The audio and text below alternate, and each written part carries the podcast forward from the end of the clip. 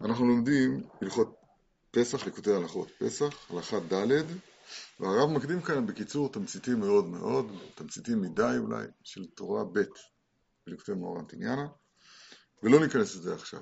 הוא מדבר אבל על לשון הקודש, על 4 חלקי הדיבור, ב3 שמות, אלה הולכים הוויה, רב לעזר ובן יהושע, כמו שכתוב שם. מה שהגיע לענייננו, שהוא תמיד הקדמה שצריך לזכור אותה, שאנחנו נמצאים בעולם הפירוד, בלשון אחרת, עלמא דפירודה. והאחד הפשוט התברך, שהוא שייך למערכת שהיא נשגבת מאיתנו, שהיא מרוממת מאיתנו, חוצה להשגתנו, אבל שם נמצא הוא יתברך כביכול, וזה האחד הפשוט. זה בחינת עולם הבא.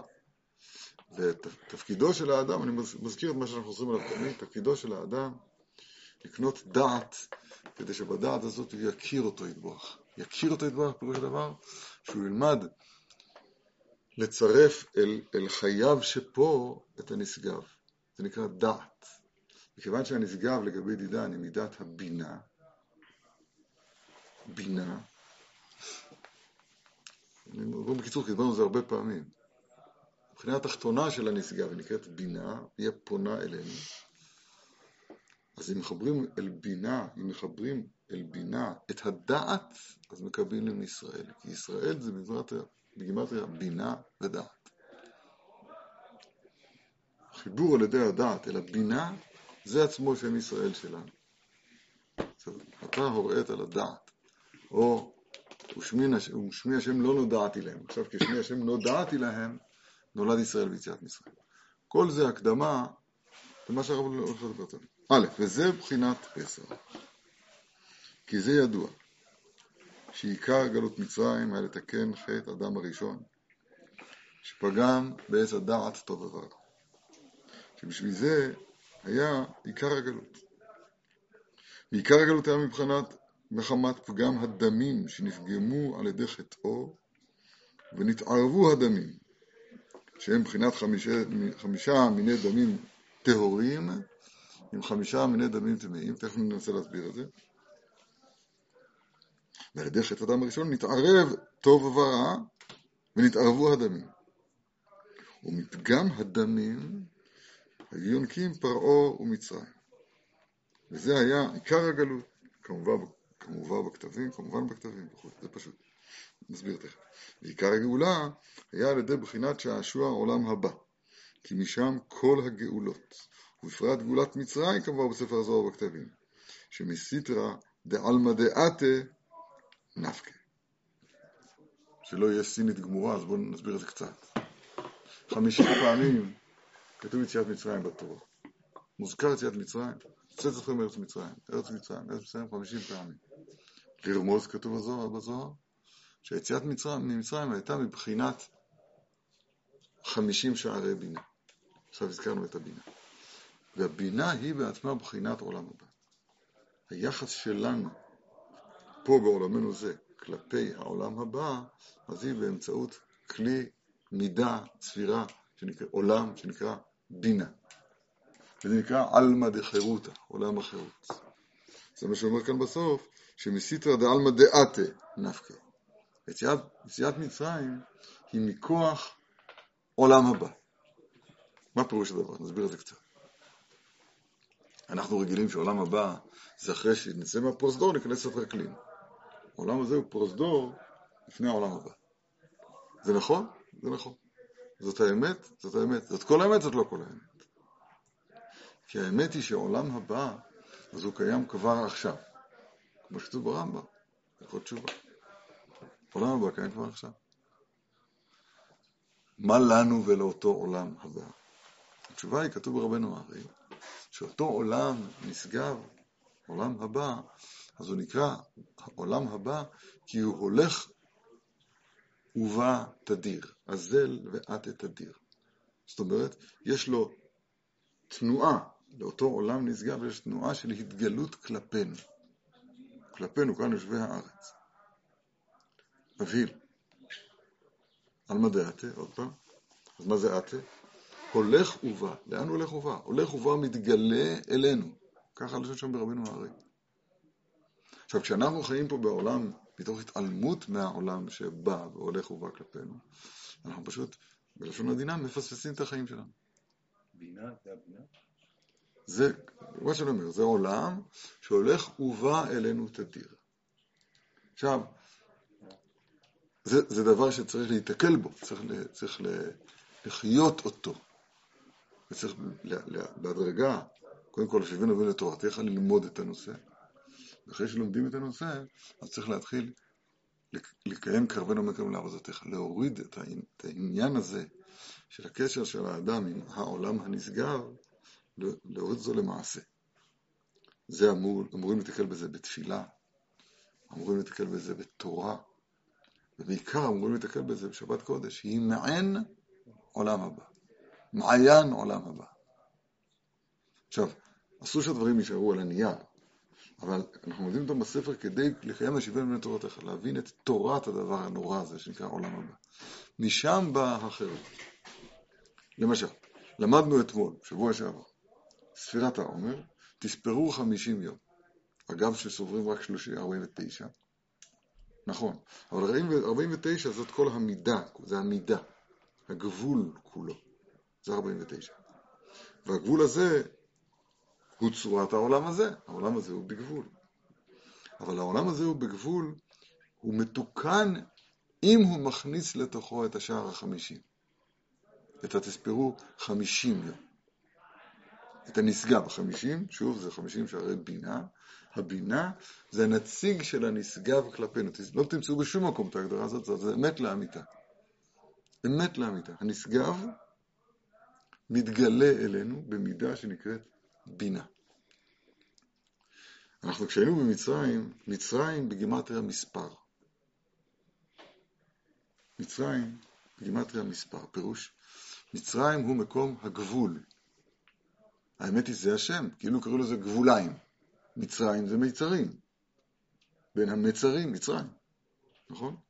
מצר זה מחסום. נחלת, מצר זה גבול. מחסום. מצר זה גבול. לכן, לעתיד לבוא, נחלת יעקב וירש, נחלה בלי מיצרים. הנחלה, העולם הבא, באמת נקי, לא מצד העולם הזה. מצד שם, שם זה מופקע מגבול, ממידה. אז איך אפשר, אז התנועת נפש היא כזאת, לצאת ממקום שהוא כולו מספר, כולו גבול, כולו מצרים, כדי להגיע אל נחלה בלי מיצרים, אז צריך את המספר הזה, את המצרים, את הגבול של העולם הזה, צריך לכוון כלפי התספרו 50 יום. זאת אומרת, להכיל את ה-50 פה בעולמנו זה. להכיל את הנשגב בגבולי. וזה הכוח שנקרא דעת. שבת, היא בסוד הדעת. לדעת כי אני השם מקדישכם. זה שבת. זה בחינת עולם הבא? זה בחינת עולם הבא כשהוא בעולם הזה. אתה הולך לפני השם בארצות החיים. פה אני הולך לפני השם יתברך. זה הולך ובא. אני רק מסביר את זה בסוד הפסח, מה שהרב הולך לגלות לנו כאן. בצירוף למה שלמדנו השבוע שעבר בתורה הקודמת, בהלכה ג'. שם למדנו שהספירה, ספירת העומר, היא לצאת מהמספר, דהיינו במצרים, שזה כולו מיצרים, כולו גבול, ולהתחיל ללכת אל הנחלה בלא מצרים. למשל, במעמד הר סיני, פרחה נשמתה. הם יצאו מגבולות העולם הזה. נכון? מה הם יעשו? איך ישמעו את הדיבור הראשון, אם על כל דיבור ודיבור פרחה נשמתה? התשובה היא, איך יזכרו את הדיבור השני? התשובה, שאתה שבחו לקח טל, שעתיד להחיות בו את המתים, ויחיה אותה. תחיית המתים. אבל תחיית המתים פה בעולם הזה, אתם מבינים מה שאני אומר, דברים כל כך פשוטים בעיניי. רשעים בחיים קוראים לתים. תחיית המתים של אותם רשעים, זה נקרא, העולם הזה גם נקרא עולם התשובה. בינה זאת התשובה. כשאדם מרגיל את זה, עכשיו זה לא מרגע לרגע. זה לא, הצטרפת לקבוצה, שמת כיפה על ראש, אתה מסודר. זה לא, זה עבודה. זה עבודת חיים ממש. צריך ללמוד, כי שם מתגלה השער 50 של הבינה. זה תורת משה. אתה חסר ומעט מאלוהים. הוא היה שלם בכל המתת שערי בינה שלו. וזה בתפילה, צריך ללמוד להתפלל. דע לפני מי אתה עומד. מי? זה 50, שער 50. התורה ניתנה ל50 יום. שבת קודש, קריאת שמה, יש לנו הרבה הזדמנויות בסדרים היהודי שלנו לעשות קניין בזה, לחוות את זה, לחיות את זה. אבל קודם כל, אנחנו עכשיו בתורתך, עשבינו בתורתך, ללמוד שיש כזה דבר בכלל. מי יודע את זה? אתה נוסע באוטובוס, יש לך כמה 50, 56 נוסעים? כן. מי מהם יודע את זה? יש לו הרבה צדיקים. הצדיקים, בוודאי. אולי הנהג. וזה בחינת הפסח. זה מה שהוא אומר, שגאולת מצרים, מסיטרא דעלמא דעתה. נפקא, הם יצאו ממצרים, מה זה עלמא דעתה? איזה שער זה? 50. איך אנחנו עוד קרננו את המקום הזה? בינה. נכון? ועוד בסוף אמרנו? תשובה. אני לא אומר דברים רחוקים, אני אומר דברים שהם מוכרים בכלל ישראל, אמורים להיות ידועים לכל אחד, דברים פשוטים. ועיקר הגאולה היה על ידי בחינת הלכות, זה מפתיע מאוד. שהם הם שעשוע עולם הבא. כל השונה הלכות בכל יום, מובטח לשון הבא. כי עיקר תיקון חטא אדם הראשון, לברר הטוב מהרע, שבזה תלוי גאולת מצרים, הוא על ידי ההלכות. כי על ידי שמבררים הפסק הלכה, על ידי זה נתברר הטוב מהרע, ובזה היה תלוי עיקר גאולתם. וזהו עצמו תיקון וברור הדמים הנ"ל, שההלכות מבררים בין דם לדם, בין נגע לנגע, כן? בין דם טמא לדם טהור. ועל כן נקרא פסק דין הלכה. איזה יופי. שהיא בחינת תהלוכות הדמים שהולכים כסדר כנ"ל. תכף ננסה להסביר את זה, למרות זה קשה לי קצת. כי עיקר תיקון וברור הדמים שהלכו כסדר, ועל ידי פסקי דינים שהם נקראים הלכות כנ"ל. ועל כן, עיקר גאולת מצרים היה תלוי בבחינת הלכות, שהם שעשוע העולם הבא כנ"ל, ואני אנסה להסביר את זה.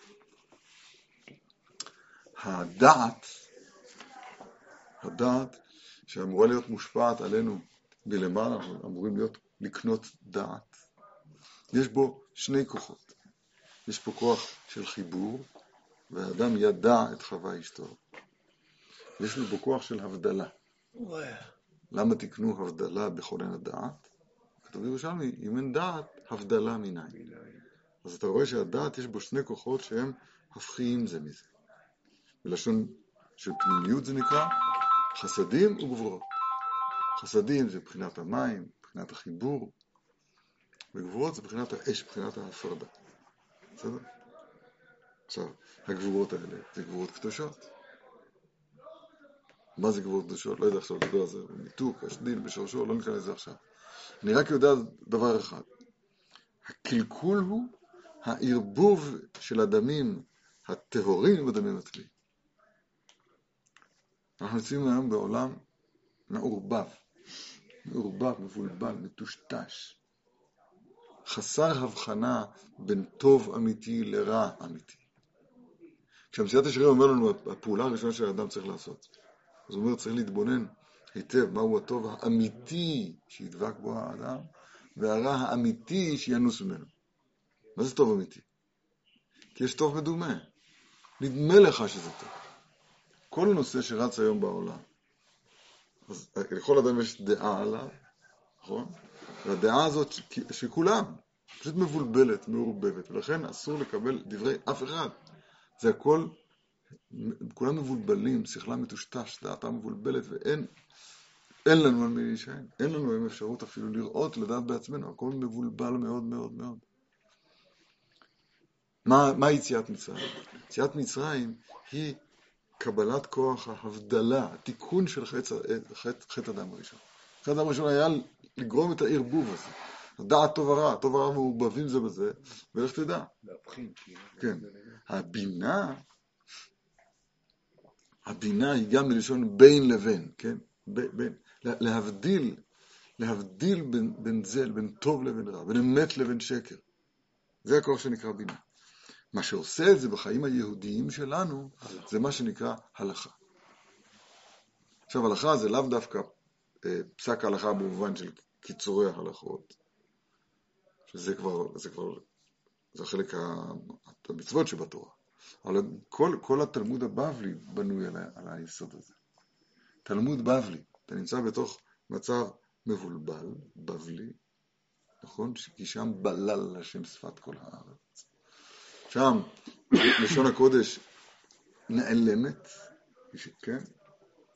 לא ידעו אי שפת רעהו, ומתוך החושך הזה והבלבול הזה, אתה צריך להוציא, לברר את הטוב.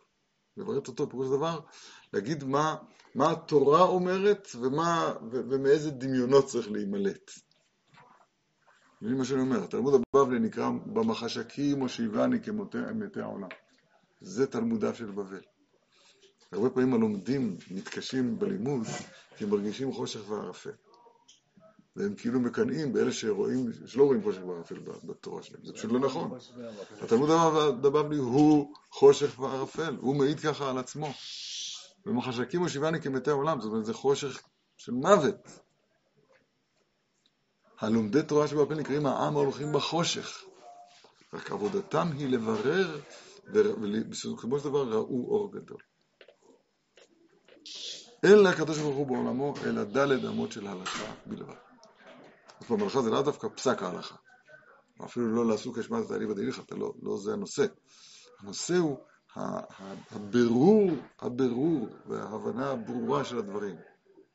לצאת מהטעות. אין אדם עומד על ידי תורה, אלא אם כן נכשל בהם תחילה. והמחילה הזאת תחת ידיך. הכישלון הזה, חוסר הבנה, הבלבול, הטעות, אז הוא כלי העבודה, כי אתה הולך לברר עכשיו את האמת מהשקר. את היושר מהעקום, מהטעות. זה נפלא מאוד, זה דבר... וזה תוקף הנס של יציאת מצרים. ומאחר שעיקר גאולתם היה תלוי בבחינת הלכות, ומאחר שאז לא זכו עדיין לקבלת התורה, על כן בוודאי לא יכולים לברר הפסק הלכה. זאת אומרת, כשיש תורה, אז יש את הכוח הזה של הבירור. אורייתא, נר לרגלי דבריך ואור לנתיבתי. אבל כשטרם קיבלו את התורה, איך יעשה הבחינת עולם הבא הזה? איך תבוא הגדלות הזאת, זה נקרא בלשון רבנו הארי, גדלות שני. איך תעשה הגדלות הזאת בלי שיש תורה? בלי שיש תורה זה אדם בצורה הכי קטן. הולכים בקטנות, זה נקרא. בלי תורה האדם הוא קטן. קטן. אז איך אפשר לצאת ממצרים בלי תורה? אומר הרב, על כן היה נס גדול ונפלא מאוד. כי היה הדבר קשה וכבד מאוד מאוד, מחמת שעדיין לא זכו לתורה מבחינת הלכות. שבזה היה תלוי עיקר גאולתם. ומה יהיה? אומר הרב, אחרי השם יתברך הפליא חסדו עמנו מאוד, ונתגלה לישראל במצרים, השם יתברך. דהיינו שהאיר עליהם הערה גדולה ונפלאה, דהיינו ההערה שבבחינת אלמא דעתא, שמשם היה גאולתם כנ"ל. זאת אומרת, בלשון רבנו הארי זה נקרא ככה, אני אגיד זה בערך כלשונו. למה זה דומה? זה דומה לאדם שנמצא בבטן אמו. לומדים אותו את כל התורה כולה. אין שם סטנדר בבטן אמו. איך אני יודע שאין שם סטנדר בבטן אמו? מהסטנדר, הנה רואים את זה, יוצא אמא שלי. אז אין סטנדר בבטן אמו. אז אני מתכוון להגיד, אין שם יגיעה, אין שם עמל. התינוק יושב, רגליו אל חזהו, תלת קליען בתלת זה נקרא, נר דלוק לו הראשו, ובא מלאך, אוכל מה שהיא לא אוכלת, אתה מה ששומעים ושותה, אין לו הפרשות, הוא מצב שלו טוב מאוד, בא מלאך ולתת את כל התורה כולה. בזכות מה? אין בזכות מה. זה חסד גמור. אחר כך שיוצא בתנימו, בא מלאך, כלי אותו מלאך וסותר לו על פיו, משכח את כל התורה כולה. הוא אומר לו, עכשיו תגיע לשם בכוחות עצמך. המצב הזה, איוב אומר, מי יתנני ירחקת. המצב הזה הוא מצב של עולם הבא. התינוק בבטן אמו, הוא נמצא בעולם הבא. שם הוא נמצא. האם נקראת אם לבינה, אם לבינה תקרא. זה עולם הבא. ממש, שם הוא נמצא. תסוכני בבטן אמי, זה תורה ממתכת. סוכה גם כן זה בחינת בינה. שם האדם נמצא בחינת עולם הבא. עכשיו, לצאת ממצרים אי אפשר היה כי לא הייתה עדיין תורה, לא היה עדיין הלכות, כדי שנוכל להגיע לבחינת עולם הבא.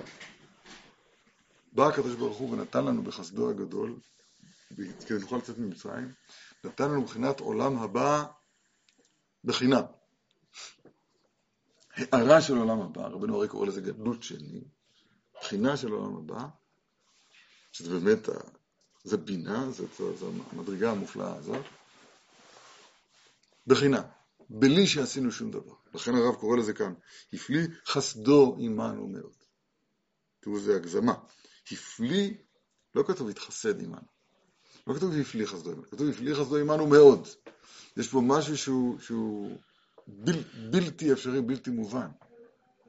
חסד, דין, זה נתינה מכוח שמגיע. שכר. חסד, זה בלי שמגיע. כי לך השם חסד, כי אתה השם לאיש כמעשה. זאת אומרת, גם השכר הוא מכוח חסד. אבל כמה דבר חסד שאין בו שום דין, שום שכר. כולו מתן נקי. כמו בבטן האם שלומד את כל התורה כולה. ומיד למחרת הפסח זה משתכח. כן? שהיא רק גדולה ונפלאה. היינו הערה של בחינת אלמא דעתא, שאני דיברנו עליו מקודם. שמשם הייתה גאולתם כאן. תאר לך שאתה בוקר אחד קם ובתוך כדי, פתאום מאיר עליך הערת אלמא דעתא. עוד פעם, מה? אנחנו צריכים להשתוקק לשם. אתה מקודם שמעת, שאלת מי בא למי. אז העולם בעצמו בא אלינו. רק אנחנו מטומטמים או מטמטמים את עצמנו, זה לא משנה. לא בעצמתנו כל כך, אבל אז אנחנו לא שומעים, אנחנו לא נמצאים שם. אז אנחנו אמורים ללכת אל שם ולפגוש את זה. ביציאת מצרים היה פה חסד, שהקדוש ברוך הוא השפיע את ההערה המופלאה הזאת מאוד, בחסדו הגמור. כי אז בשעת גלות מצרים התגלה עליהם השגת אלוהותו יתברך, שהיא בחינת שעשוע העולם הבא. ואז זכו לדעת אותו יתברך, ולהודות ולהלל לשמו הגדול יתברך, שזהו עיקר שעשוע העולם הבא. כן, כל הקורבנות עתידים להתבטל, חוץ מקורבן תודה. אז הידיעה הרב, ידיעת לשם זה השעשוע? שזהו עיקר שעשוע העולם הבא. כי עיקר ההלל נצטקן בשעת יציאת מצרים. כל הלל, כן? מה שיש מצווה לומר הלל, בראשי חודשים, נגיד, בימים טובים, וכולי, זה הכל מתחיל ביציאת מצרים. כמו שכתוב, השיר יהיה לכם כהלל יתקדש חג. זאת אומרת, השיר יהיה לכם, ההלל יהיה לכם, כמו בליל התקדש חג, איזה חג? יציאת מצרים, פסח. ואמרו בתי זכרונך שבאותו הלילה אמרו שירה והלל, ואז זכו להתגלות אלוהותו יתברך, שזהו בחינת שעשוע העולם הבא. נמצא שזכו לבחינת שעשוע העולם הבא אז, ועל ידי זה הייתה עיקר גאולתה. עיקר גאולה תלויה בשעשוע העולם הבא. נגיד פה עוד משהו קטן, גם את זה הזכרנו כמה פעמים. פירושה, האותיות שין עין, פירושם לשון פנייה, כמו בישע, אל הבל ואל קין במחתו, לא שעה. לשעות זה לפנות. אנחנו אומרים ולתפילתם שעה. לשעות זה לפנות אל. לא, זה ישועה. אנחנו מדברים על שעיה שזה פנייה אל. עכשיו, פה בעולם הזה אנחנו אמורים לשעות, לפנות אל מעלה. שם בעולם הבא, זה שמעתי מהרב שפירא, שהוא אמר שעשוע, מה זה שעשוע? זה פעמיים שעה. שם הפנייה אל הפנייה בעצמה. הפנייה היא לא לתכלית אחרת.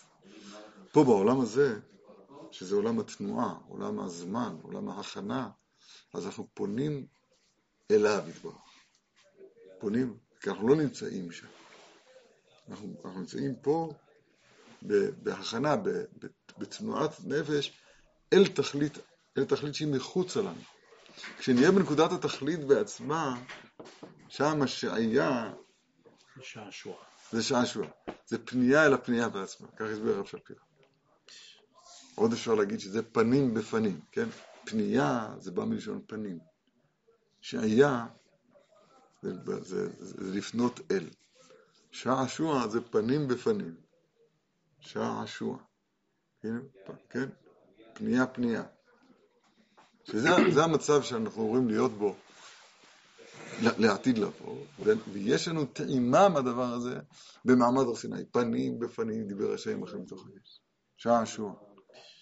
כאשר דבר יש על עירוב שנאמר בו שרבנו, פנים בפנים. בסדר. וזה משם באה הגאולה. זה כל כך נפלא. משם באה הגאולה. כשאדם משיב אל ליבו ותואם את הטעם הזה של שעשוע, העולם הבא, אז כל העולם הזה שלו אחרת לגמרי. וזה היה עוצם הנס. כי באמת לא היו עדיין כדאי להיגאל.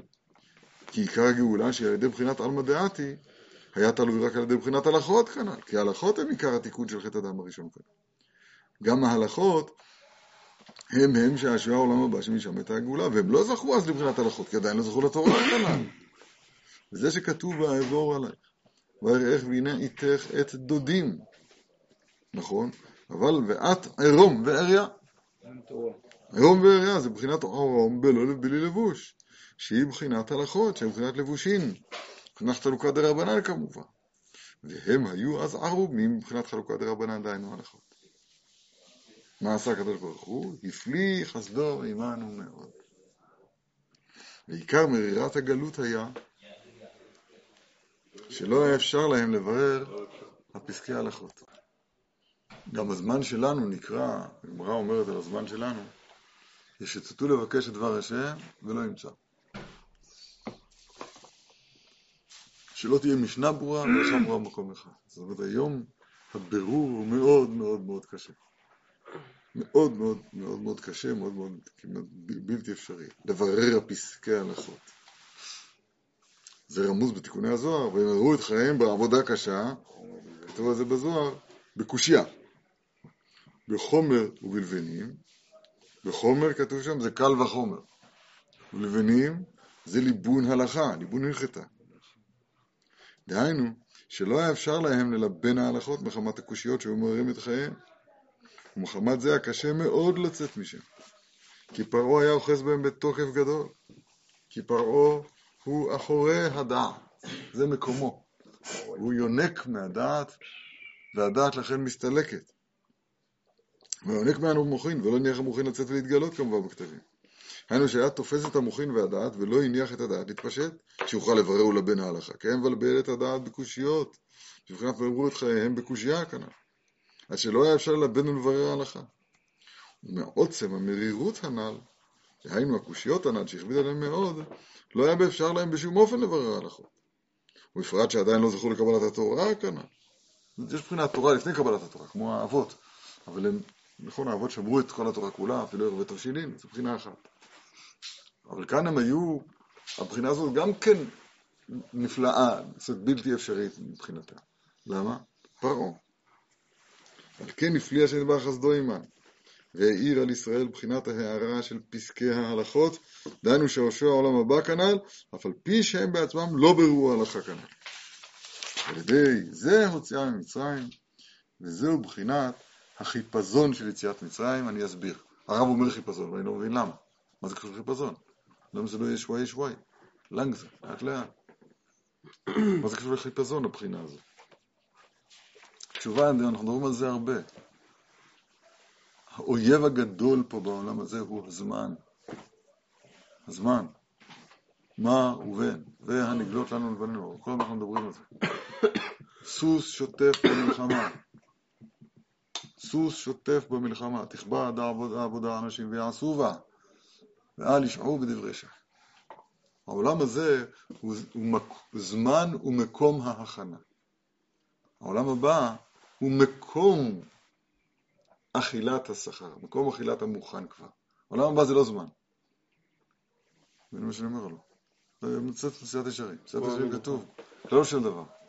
מה, איך? מקום המנוחה. מקום המנוחה. מנוחה, עניינה, אין זמן. אנחנו לא מכירים את זה. אדם לא יכול לחשוב בלי זמן. בכתוב, תעניין סמך א', אין, זה בחור מעל הזמן. כן. יש בשבת, יש גם בתורה בחינה כזאת, יש גם בתפילה בחינה כזאת. בקודש יש בחינה כזאת, זה בחינה. אבל שם בעצם אין זמן. לכן עיקר הגלות של מצרים היא להיות עבדי הזמן. תכבד העבודה, אנשים יעשו בה, אבל ישוב ידברי שקר. כל הזמן תעבוד, אל תעצור לרגע, כי לעצור זה להילחם בזמן. הזמן לא נותן לעצור. הזמן פשוט לא נותן לעצור. כל הזמן מוליך אותך מכאן לכאן, מכאן לכאן, מכאן לכאן. עבדי הזמן. עבדי הזמן ממש. זה המציאות היום. זה המציאות היום. והגבורה שצריך להפעיל פה היא כדי להגיע למצב של לצאת מהזמן. לרגע, בתפילה, בתורה, בקריאת שמע. להתנתק מהשעון, להתנתק מהתנועה, להתנתק מהתרחשויות, לצאת מהזמן. כל זה כדי להסביר את המושג חיפזון. חיפזון, חיפזון, מה זה חיפזון? חיפזון זה החלת המציאות העל-זמנית בתוך הזמן.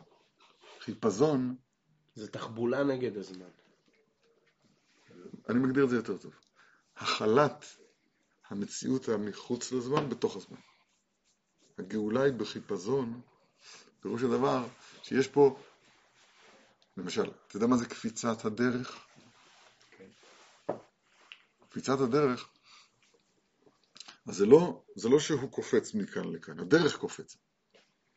קופצת פירוש הדבר, תקפוץ את ידך. זאת אומרת, אמרתי לכם את זה פעם, מה זה תקפוץ את ידך? לקפוץ את היד זאת אומרת לצמצם את המרחק בין כאן לכאן. אופ. כשהדרך קופצת, פירוש הדבר, הדרך קופצת. קפיצת הדרך. זאת אומרת שהמקום תפסיק הוא לא היה פונקציה. המקום עליה עונפי. יכול להיות בברית כאן ובארצות הברית בת אחת. המרחק, המקום, הוא לא מהווה נחשוב. זה מתגלה בזה שאין קילומטראז'. תבין, אתה יש איזה כפתור כזה ב-Waze, ואתה עכשיו כאן, עכשיו אתה כשם. זה צמצום המקום. חיפזון זה צמצום הזמן. איך רבי נגיד את זה? משהו מעל הזמן שבתוך הזמן? כן, בדיוק. המציאות העל-זמנית, כשהיא חלה בתוך הזמן, זה חיפזון. זה בהילו. בבהילו יצאנו מצרים. והבהילו את המן. הגאולה בפורים גם כן הייתה. במהירות, מהרו, והבהילו את המן. מה קרה? לנשת המלך, ועכשיו יש פה התעוררות של מה שמעל, של המלך שהוא מעל הזמן, והחלות של המעל הזמן בתוך הזמן, זה קפיצת הזמן. כמו שיש קפיצת הדרך, זה קפיצת הזמן. הבנתם? שהזמן מפסיק להוות גורם. זה חיפזון. זה חיפזון. וזה מבחינת אכילת מצה ואיסור חמץ, והכל מחמת החיפזון. ושתוב כי בחיפזון יצאת. כמו שאומרים, מצה הזו שאנו אוכלים על שום מה, על שום שלא יספיק בצקם שאבותינו להחמיץ, עד שנגלה עליהם מלך מלכי המלכים וכתב וכו' הוגעלה, שנאמר ויפו את הבצק כאשר יצאו ממצרים, כי גורשו ממצרים לא יכלו להתמהמה. כי באמת אי אפשר לזכות לפסקי הלכות, שהם עיקר תיקון חטא אדם הראשון, והם כלל כל התיקונים של כל החטאים, כמו שמעתי ברבנו זכר צדיק לברכה. חבר מאמריו הקדושים כמה פעמים. למה אתה אומר את זה? מה זה אי אפשר לזכות לפסקי הלכות שהם עיקר תיקון חטא אדם הראשון? הם כלל כל התיקונים. מה זה אי אפשר? רגע, זה לא נגמר המשפט. חמורה אמרה בקטיקום. וזה מבחינת שהשואר עולם הבא כאן. אבל בוודאי אי אפשר לזכות להלכות. כי אם על ידי יגיעה גדולה, כי צריכים לתרוח הרבה, לברר ולבן כל הקושיות, לעסוק ישמעת את העלי בדי וחטא. לקרוא את התוספות פעם ראשונה, לא להבין כלום. כלום. רק לדעת איפה נגמר החומר. אחר כך לקרוא את זה עוד פעם, לאט לאט, עוד לפני רש"י. אחר כך לאט לאט לקרוא את זה פעם שלישית אולי עם רש"י. לאט, תראה מה אומר, תרחה ועבודה שששת ימי החול. ודאי אי אפשר לזכות להלכות כי אם על ידי יגיעה גדולה, יגעת ומצאת אתה. כי צריכים לטרוח הרבה, לברר ולבן כל הקושיות לעסוק ישמעת את העלי בדרך אתה. להבין מה שיטת רש"י זה עבודה פרך. וזה מבחינת מי שטרח בערב שבת יאכל בשבת. כי הטרחה והעבודה של ששת ימי החול הם בחינת ברורים, כידוע. ועיקר הברור על ידי ההלכות. וצריכים לטרוח כל ששת ימי החול לברר ולבן ההלכה. שהם מבחינת שישה סדרי משנה. שהם כנגד ששת ימי החול. שהם מבחינת איסור והיתר, 2. טמא וטהור 4. כשר ופסול 6. כן, ששת סדרי משנה. וצריכים כל ששת ימי המעשה לתרוח בהלכה לברר יותר מהאיסור. ואז זוכים להלכה ברורה שהיא בחינת שבת. שין בת. צריך הסבר. טוב, עוד רגע. כי שבת היא בחינת שלום והכרעה, בחינת הלכה ברורה, שהיא שביטה מן הברור. ואי אפשר לזכות לבחינת שבת, שבחינת הלכה פסוקה, כי אם מי שטרח בערב שבת, דנו מי שטרח, שטרח בשת מהחול שישה סדרי משנה, באיסור והיתר, וברב לבין היתר מהאיסור, ואז די כזוכה לבחינת שבת. שבחינת שעשר העולם הבא, ובחינת הלכות. אבל לא תרחה, אי אפשר לזכות להלכות, כי בשביל תרח בערב שבת, מה יכול בשבת? רגע, אני אסביר את זה בהשבה אל הלב. אבל קודם כל אני מזהיר. אנחנו שומעים תרח בערב שבת, לי בראש עולה מיד 3:30 אחר הצהריים, לחץ, ניקיונות, להכין את הנרות, לרחוץ את הילדים, זה להספיק את זה. כשאני שומע ערב שבת, זה מה שאני שומע. כשאני שומע שבת, שומע דברים אחרים, לא נצטף לכם עכשיו לשבת. כל אחד שומע מה ששומע. לא לשמוע ככה מה שכתוב כאן. אנחנו מדברים עכשיו בבחינה, עוד לפני שהיא מתגלה בשולחן ערוך. הבחינה הפנימית של הדברים, התוכן הפנימי של הדברים. אני בלימוד שלי בתורה, זוכה לשבת. לא בשבת. יום החול. היום יום, שני בשבת קודש. אז מה אתה מדבר איתנו שבת? אני לא מדבר על שבת ג' ניסן, השנה, שבת הבאה. או שבת אחריו, שבת הגדול. זה בחינת שבת. אתה מבין את מה שבת? בחינת שבת. עוד פעם. תראו איזה יופי.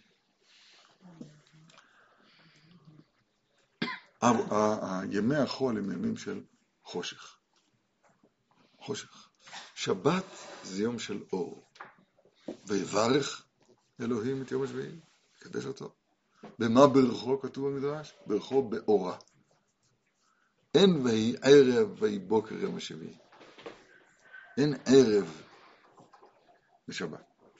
אין איסור ללמוד מקרא בליל שבת. כמו שיש בימי החול, נגיד, על פי פליליות. אין דינים, כל דינים ערכים מינה. שבת הוא מצב שבו מי זאת עולם מדבר, ברא כחמה, מבורר. כי אז זה פה חלמים שפה ברורה. שבת הוא גילוי של מצב שהוא מאיר, ברור. מה קורה בימי החול?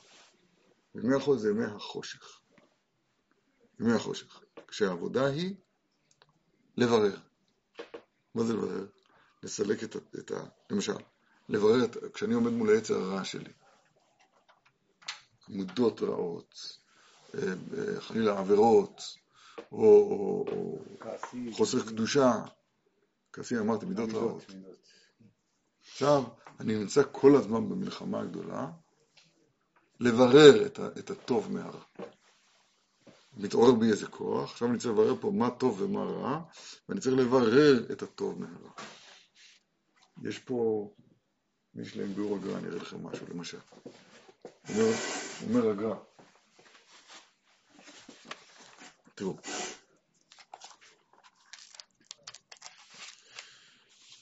לדעת חוכמה ומוסר.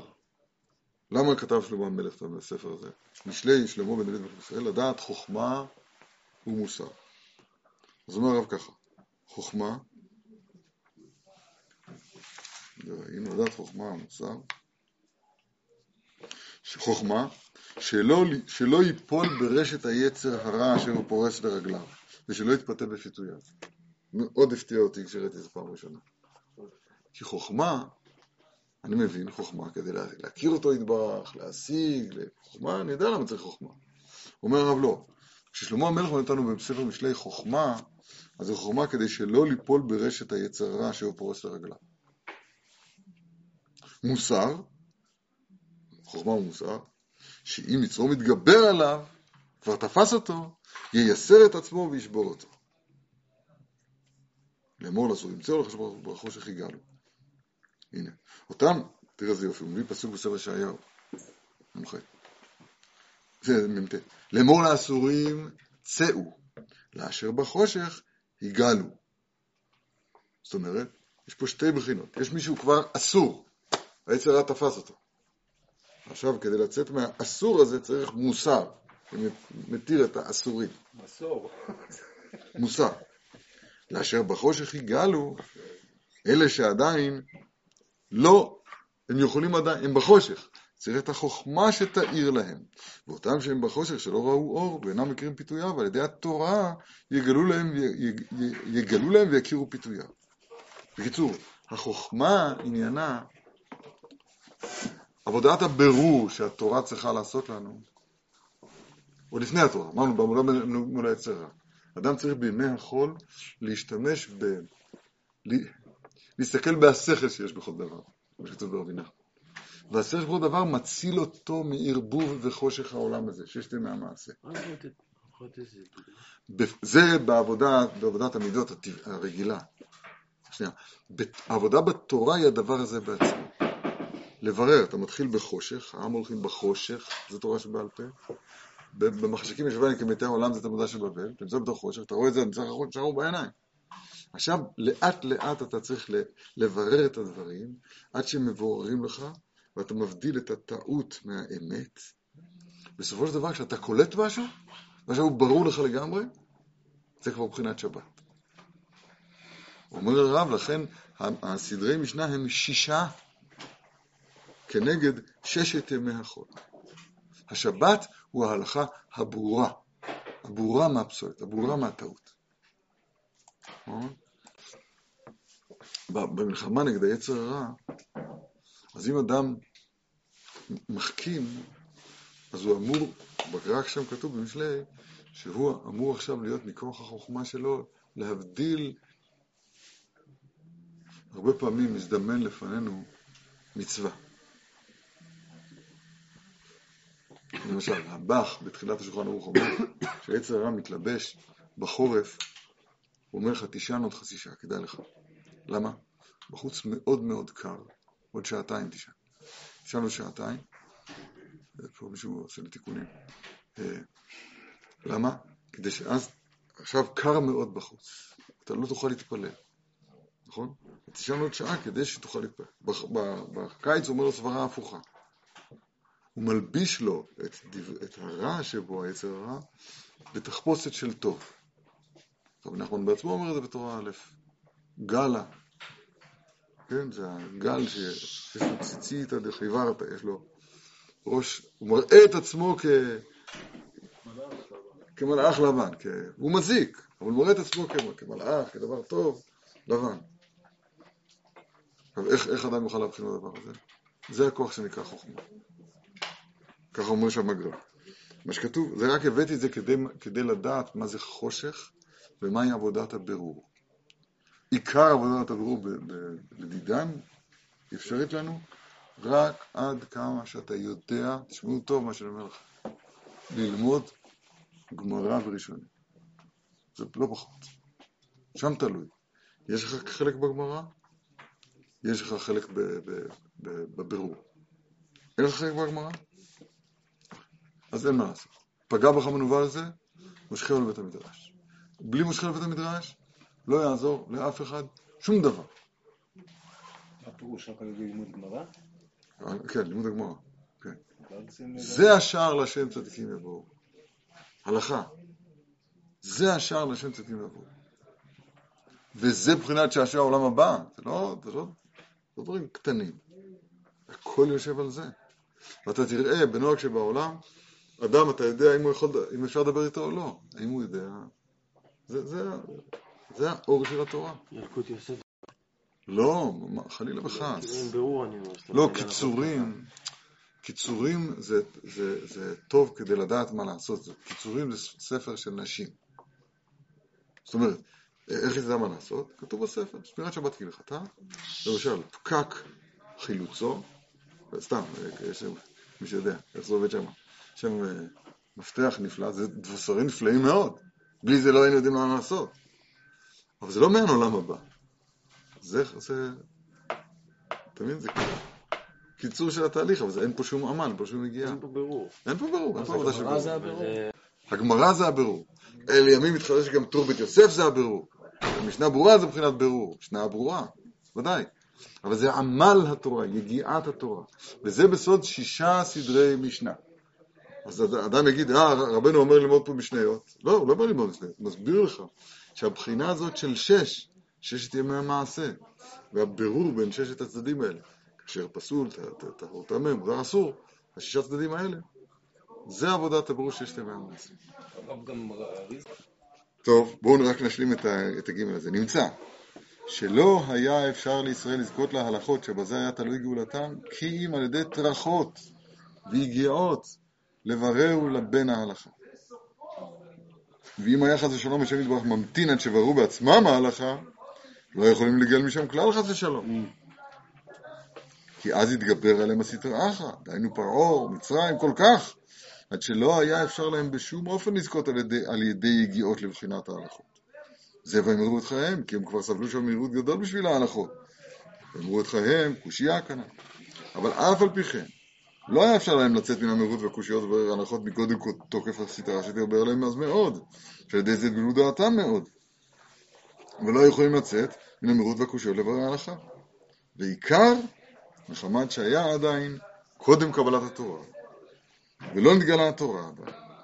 אבל שנדבר הפליח חסדו והעיר עליהם מהערה של זו ששעשוע העולם הבא בבחינת הלכות. אבל פי שלא היו כדאי לזה אז, כמו התינוק במעי אמו, כמו שהסברנו. כי לא יכלו לצאת בעצמם מהמרות קושיות וברי ההלכה.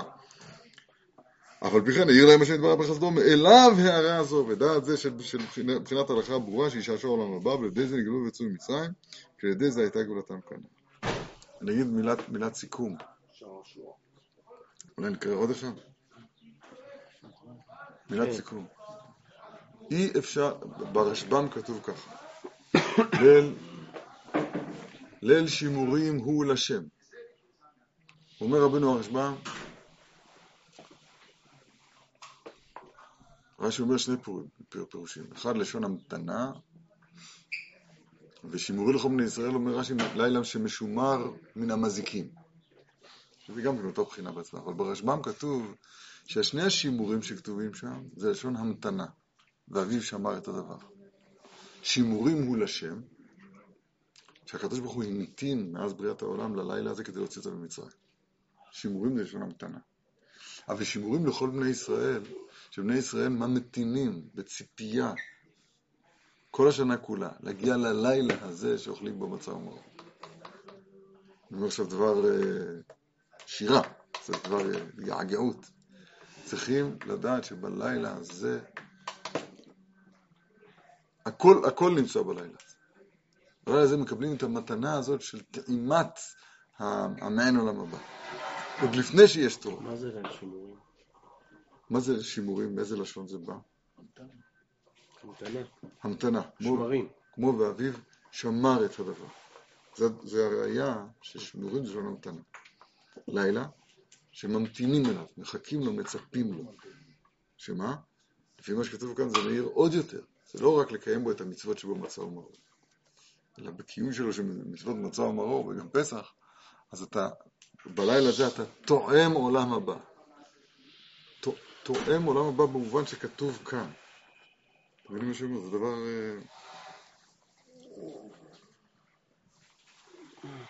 וזו סגולה שנמצאת בלילה הזה, רק צריך לבוא מוכנים. עוד אחד. כל זה היה בגאולת מצרים. וזהו בחינת המצוות שנתן להם שם יתברך מיד שהתעסקו בהם. דהיינו שתי מצוות פסח ומילה. מעניין ששתי המצוות האלה, פסח ומילה, שתי מצוות שיש מצוות עשה שיש על ביטולן כרת. חמור בעונשים. עוד פעם. במצוות עשה אין ענישה, אין עונשים על מצוות עשה. אתה לא תעשה. שתי מצוות עשה אלה, פסח ומילה, אז חייבים על ביטולן קרא. בסדר. שזה בחינת תורה והלכות שהעיר עליהם שנתברך בחסדו. כי בזה תלוי עיקר גאולתם כנ"ל. איפה פסח ומילה? זה הלכות ותודה. אבל כן היום מצוות של מיני דם. בדמייך חיי. בית דמייך חיי. פסח ומילה. שהם דם פסח ודם מילה. כי העיקר היה לברר בין דם לדם. אני מתקן, תורה והלכות, אבל עדיין אני לא מבין למה. אז אומר הרב שזה הבירור בין דם לדם. זאת אומרת, המצוות של יציאת מצרים הן מצוות של דם. זאת אומרת, שעכשיו כאילו משמיים, על ידי זה שאנחנו עושים את שתי המצוות האלה. יש ברור לדם. אז מבררים את הדם. הברית זה ברור לגמרי, כן? אם לא בריתי אומן ואלי לחוקות שמיים ועל סוסמתי. הפסח גם יש בו את העניין הזה, כמו שנצטרך לדבר ברחבה, בעזרת השם בפעם הבאה.